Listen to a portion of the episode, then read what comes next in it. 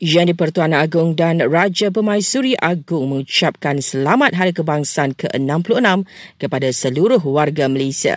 Al-Sultan Abdullah bertitah perpaduan berbilang kaum merupakan kunci utama kepada keharmonian dan kesejahteraan rakyat dan negara. Sempena Hari Kebangsaan hari ini juga baginda menyeru rakyat menghargai jasa pihak dan individu yang berkorban untuk negara. Perdana Menteri Datuk Seri Anwar Ibrahim pula menyeru semua pihak memaknai Hari Kebangsaan dengan jiwa dan pemikiran merdeka. Ujar beliau, ia bermaksud pemimpin dan rakyat harus sedar bahawa semua bertanggungjawab menjaga negara ini. Datuk Seri Anwar turut menegaskan bahawa kerajaan akan terus mempertahankan dan menegakkan hak setiap rakyat.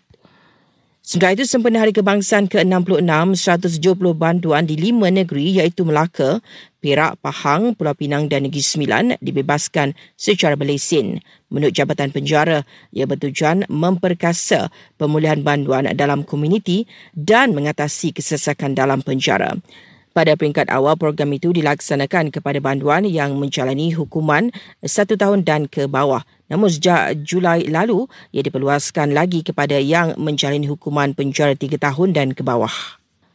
Uh, Pahang mengumumkan bantuan khas untuk penjawat awam dan pesara kerajaan negeri iaitu 300 dan 200 ringgit yang akan dibayar bulan depan. Wisma Putra Sakan Rakyat Malaysia yang berada di Gabon selamat eh, susulan rampasan kuasa pihak tentera di negara Afrika Tengah itu. Seorang kanak-kanak diberitakan maut akibat lemas dalam kejadian di kolam sebuah inap desa di Sabak Bernam, Selangor.